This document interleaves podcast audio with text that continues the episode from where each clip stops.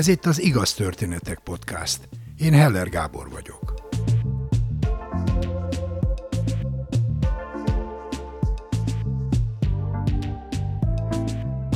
Az mindig izgalmas, amikor a saját kultúrádra, szokásaidra, a mindennapi életed dolgaira egy külföldi szemszögéből nézel. Ami neked fel sem tűnik, mert ebbe születtél, ahogy manapság mondják, ebben szocializálódtál, az egy idegen prizmáján keresztül gyakran furcsának hat. Ezért is különleges a mai történet, amit egy már hosszú ideje itt élő amerikai nő, Miriam Grünwald mesél második gyereke születésének körülményeiről Budapesten.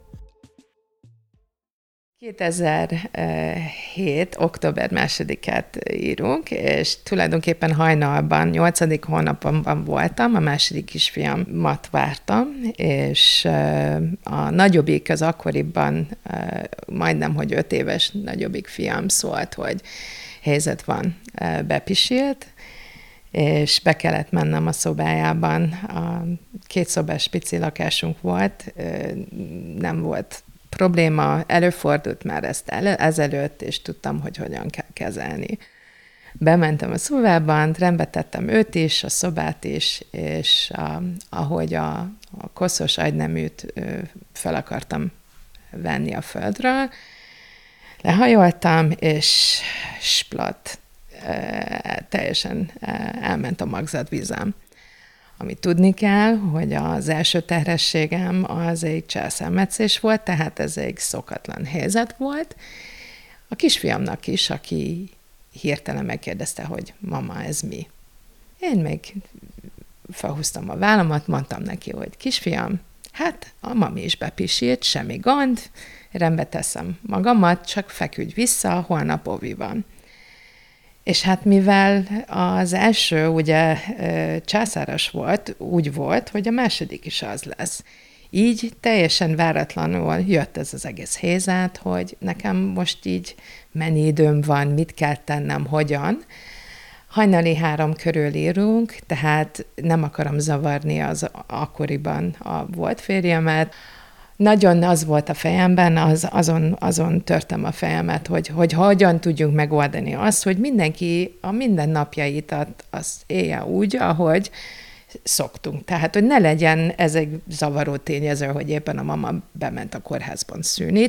Mi a második kerületben laktunk akkor, és az én dokim a, a János kórházban volt, tehát oda kellett érnem, hívtam egy taxit, és tulajdonképpen miután becsomagoltam a holmim, bevonultam a kórházban.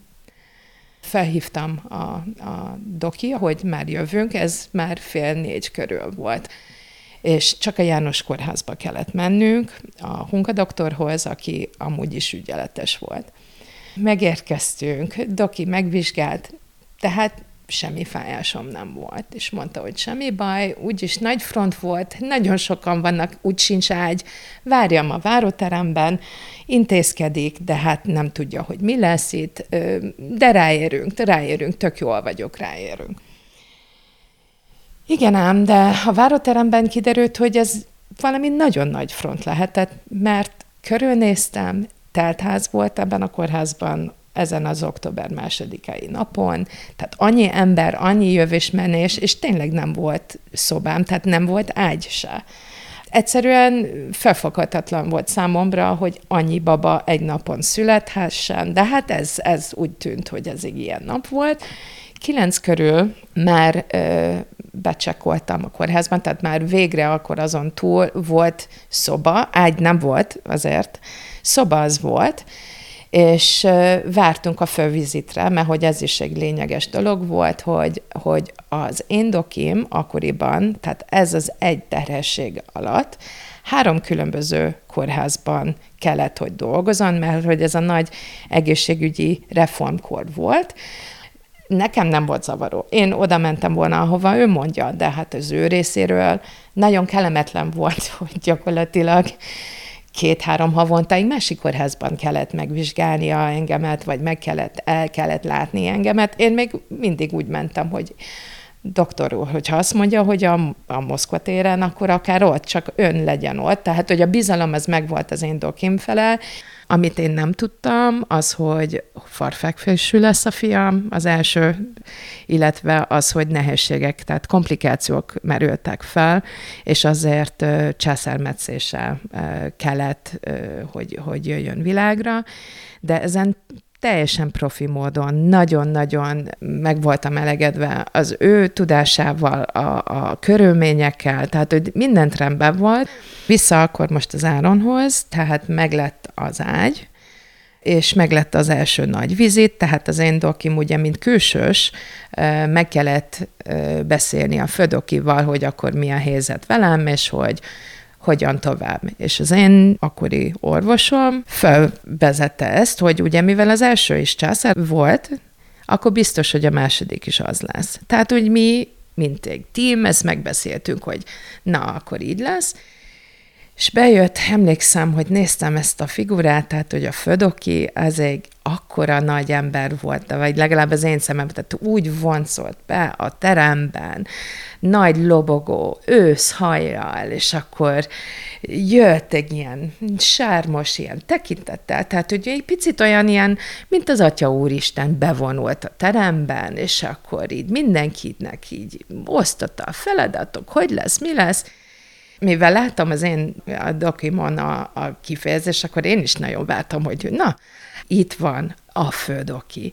És vártam, és akkor nézett, akkor megvizsgált, és akkor egyszer csak így rám nézett, nézett az én dokimra. Hát, ennek a nőnek nem lesz császármetszése. Az én dokim így nézett, nézett őre, tehát az Atya Úristenre, hogy mi, mi, mi az, hogy nem. Hát, ennek a nőnek szülnie kell, ő meg fogja tudni oldani. Na, ott volt egy pillanat, amikor láttam az orvosomnak az arcán, hogy ennek a válasznak nem örül, sőt, izgul, valami miatt nem tetszik neki ez, sőt, veszélyes a helyzet. De mivel az Atya Úristen azt mondta, hogy nekem szülnöm kell, hát akkor megcsináljunk. Igen, ez nagyon szuper és jónak hangzott reggel kilenckor, de mi mindig nem volt egy fájasom sem. 11 körül végre bejutottam megint a vizsgálóba, ahol egy érdekes székszerű vizsgáló helyzet vált rám, fel kellett oda ülnöm, megvizsgálták, akkor jó, bejött a kis növérke, és a doktor mondta, hogy hát, mivel mi mindig nincsen fájás, akkor indítani kéne ezt a szülést, kérte a növértől azt a gyógyszert, amit ez egy ilyen oxitocin-szerű tablettát, amit szoktak ugye beadni ilyenkor, és akkor az én orvosom fordul a növérkéhez, és azt kéri, hogy akkor most a, kéri az oxitocin. Növér megy a fiókhoz, látom az arcán a döbenet, nincs.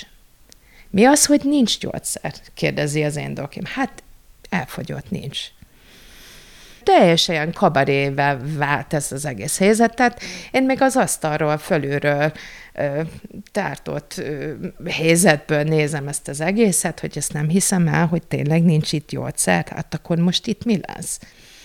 De hát az történt, hogy az én orvosom elküldte a növérke a helyi patikába, ami nem ebben az épületben volt, hanem mondjuk három épülettel arrébb. Ugye a János Kórház, aki már járt arra, az tudja, hogy hatalmas a területe, de a patika az nem ott van a szülészeten. Tehát kis növerke felöltözött és elment. És akkor csendben, ilyen kínos csendben vártunk, hogy akkor most mi lesz, hogy lesz. Én még, mint a töltött csirke, meg ott ültem fönt az asztalon, és vártam, hogy akkor esetleg most szóljak, hogy leszállnék, vagy, vagy esetleg mi, mit, mit, mit csinálhatok itt még, és akkor megkérdeztem az orvosom, hogy e, elnézést kértem tőle, hogy esetleg leszállhatok, addig sétálhatok egy kicsit, mert nagyon kellemetlen, hogy így most nem tudjuk, hogy mikor jön vissza a növérke. De hát szerencsére e, csak egy fél órába telt, és aztán már is visszajött a bizonyos egy darab oxitocin tablettával. Úgyhogy hát ugye ment az idő, ez már olyan fél 12 körül lehetett, dél körül visszajön, újra föl az asztalra, újra próbáljunk, akkor egy ilyen nagyon érdekes szerszámmal kellett ezt a gyógyszert behelyezni, ahova kellett behelyezni, és hát ahogy az orvos tartotta ezt a ilyen pácikás kinézetű, ilyen fémpácika kinézetű szerszámmal várta, hogy a növérke ugye bontja a gyógyszert, oda adagolja, és hát tulajdonképpen az történt, hogy elesett. Tehát, hogy a növérke úgy adta oda, hogy ezt az egy darab gyógyszert, amit visszahozott, az leesett a földre, és sajnos nem volt még egy tabletta, tehát el kellett menni még egyszer. Tényleg itt fogok szülni, nem Los Angelesban, és tényleg itt, ez az én sorsom, hogy itt szüljem meg Magyarországon a Jánosban. És hát nem volt más választásom, tehát most akut volt a helyzet, sürgetett az idő, már órák óta ment el már a magzatvizem. Én akkor is bármilyen áron, én most ezt itt tényleg össze kell szedjem magam, a doktornak az arcát, amikor, tehát ezt, ezt, ezt, ezt a nézést, amit, amit a, a, a növérnek adta, hogy ezt, ezt a felfoghatatlan, ilyen, ilyen nagyon-nagyon-nagyon zavarodott arc kifejezést, azt sosem felejtem el, és, és, és utána pedig szerencsére sokkal gyorsabban a nővérkérnek is érezte, hogy hát ez azért tényleg, tehát ez, ez, ez nagyon súlyos az a helyzet. Sürgetni próbált, ő is nagyon gyorsan elment még egy tablettához, túl voltunk ezzel, és a gyógyszer nagyon hatott, annyit tudok mondani, nagyon gyors folyamat volt ezen túl, már, már, már rögtön lehetett érezni a hatását a gyógyszernek. Szembe tudtam nézni ezzel a helyzettel, hogy bármilyen áron most már tényleg csak, csak, csak esünk túl ezen. Viszont azt is tudtam magamról, hogy ahhoz, hogy magyar nyelven tudjak szülni, ahhoz nekem nagyon kell figyelnem. És ahhoz, hogy nagyon figyeljek, ahhoz én azt éreztem, hogy bizonyos fájdalmak nem fogok tudni tűrni, tehát azt gondoltam, hogy ha egy epidurális módszerrel szűjünk ezt a babát, akkor jobban tudok csinálni az én dolgom, amivel ott szembesültem meg azzal, hogy nekem itt dolgom is van. Tehát nekem nem csak ott kell feküdni, mint egy császárral, hanem itt, itt együtt kell működnem egy nem angolul beszélő doktorral, nekem figyelnem kell. Az epidurálist azt egy olyan anesteziológus adta be, aki nagyon nagyon érdekesnek találta, hogy én nem vagyok magyar. És folyamatosan kérdezett mindenféle ilyen nyelvtani dolgokra, miközben így az epidurálist így szerette, megcsinálta, megnézte, hogy hogy érzem, mi van, és, és ilyen, ilyen totál abszurd volt, hogy, hogy, hogy milyen kérdéseket. Tehát, hogy nyelvtani dolgokról így egy szülés kellős közepén így nem szívesen ö, beszéli az ember, de hát nem akartam udvariatlan lenni, nem akartam kellemetlen helyzetben lenni, de hát mégiscsak mindjárt szülni fogok, és már olyan fájdalmaim voltak, hogy így nagyon nehéz volt ö, kellemes személyiségnek maradni, pedig muszájnak éreztem és már volt egy pont, amikor ö, már ö, angolul káromkodtam, mert már jöttek a fájások. Szerencsére mindent éreztem addigra.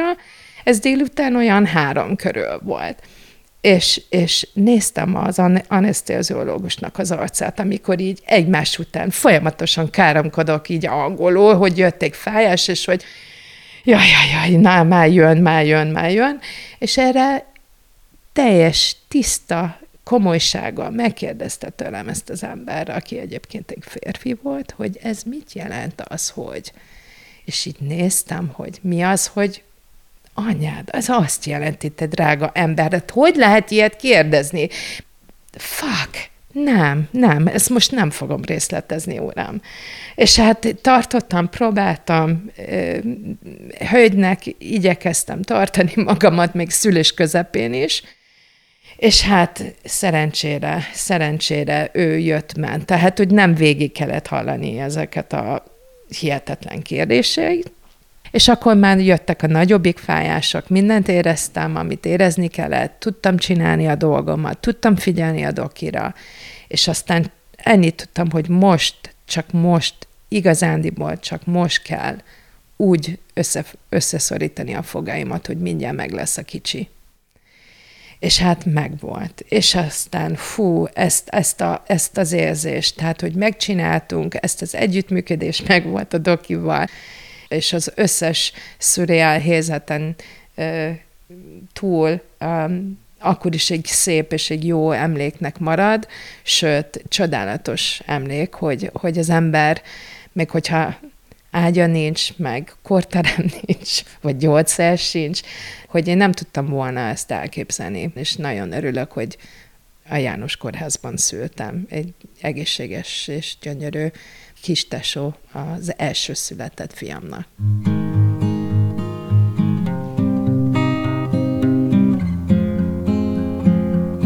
Visszagondolva, Los Angelesben is szülhettem volna, luxus körülmények között, a Cedar Sinai-ban,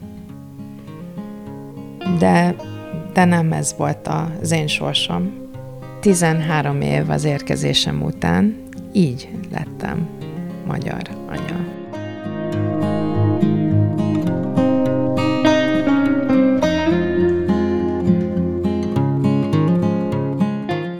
Miriam Los Angelesben nőtt fel, és 1994 óta él Budapesten. Engem mindig elvarázsol, ha valaki ilyen gyönyörűen beszéli a magyar nyelvet, mint Miriam. Úgy, hogy a magyar tudást nem otthonról, nem a családból hozta. Miriam műfordító és nyelvtanár. Nagyobbik fia az érettségi után most kihagy egy évet, és a momén szeretne tovább tanulni grafikus szakon.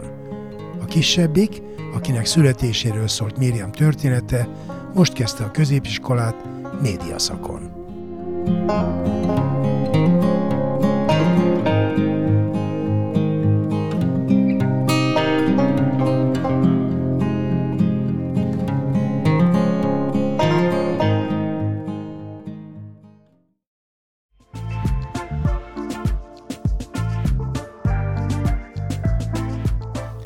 Mindenkinek vannak sorsfordító, képtelen, megható vagy mulatságos történetei. Nem vagy se túl fiatal, se túl öreg ahhoz, hogy te is mesélj egy történetet nekünk. Írd le egy oldalon, vagy vedd fel a mobilodon néhány percben, és küld el az igaz, kukac, igaztörténetek.hu e-mail címre. Várjuk! Kövess bennünket a Facebookon. És ha tetszik, oszd meg barátaiddal. Biztos ők is szeretni fogják. Ha nem szeretnél elszalasztani egy epizódot sem, iratkozz fel az Igaz Történetek podcastra kedvenc lejátszódban.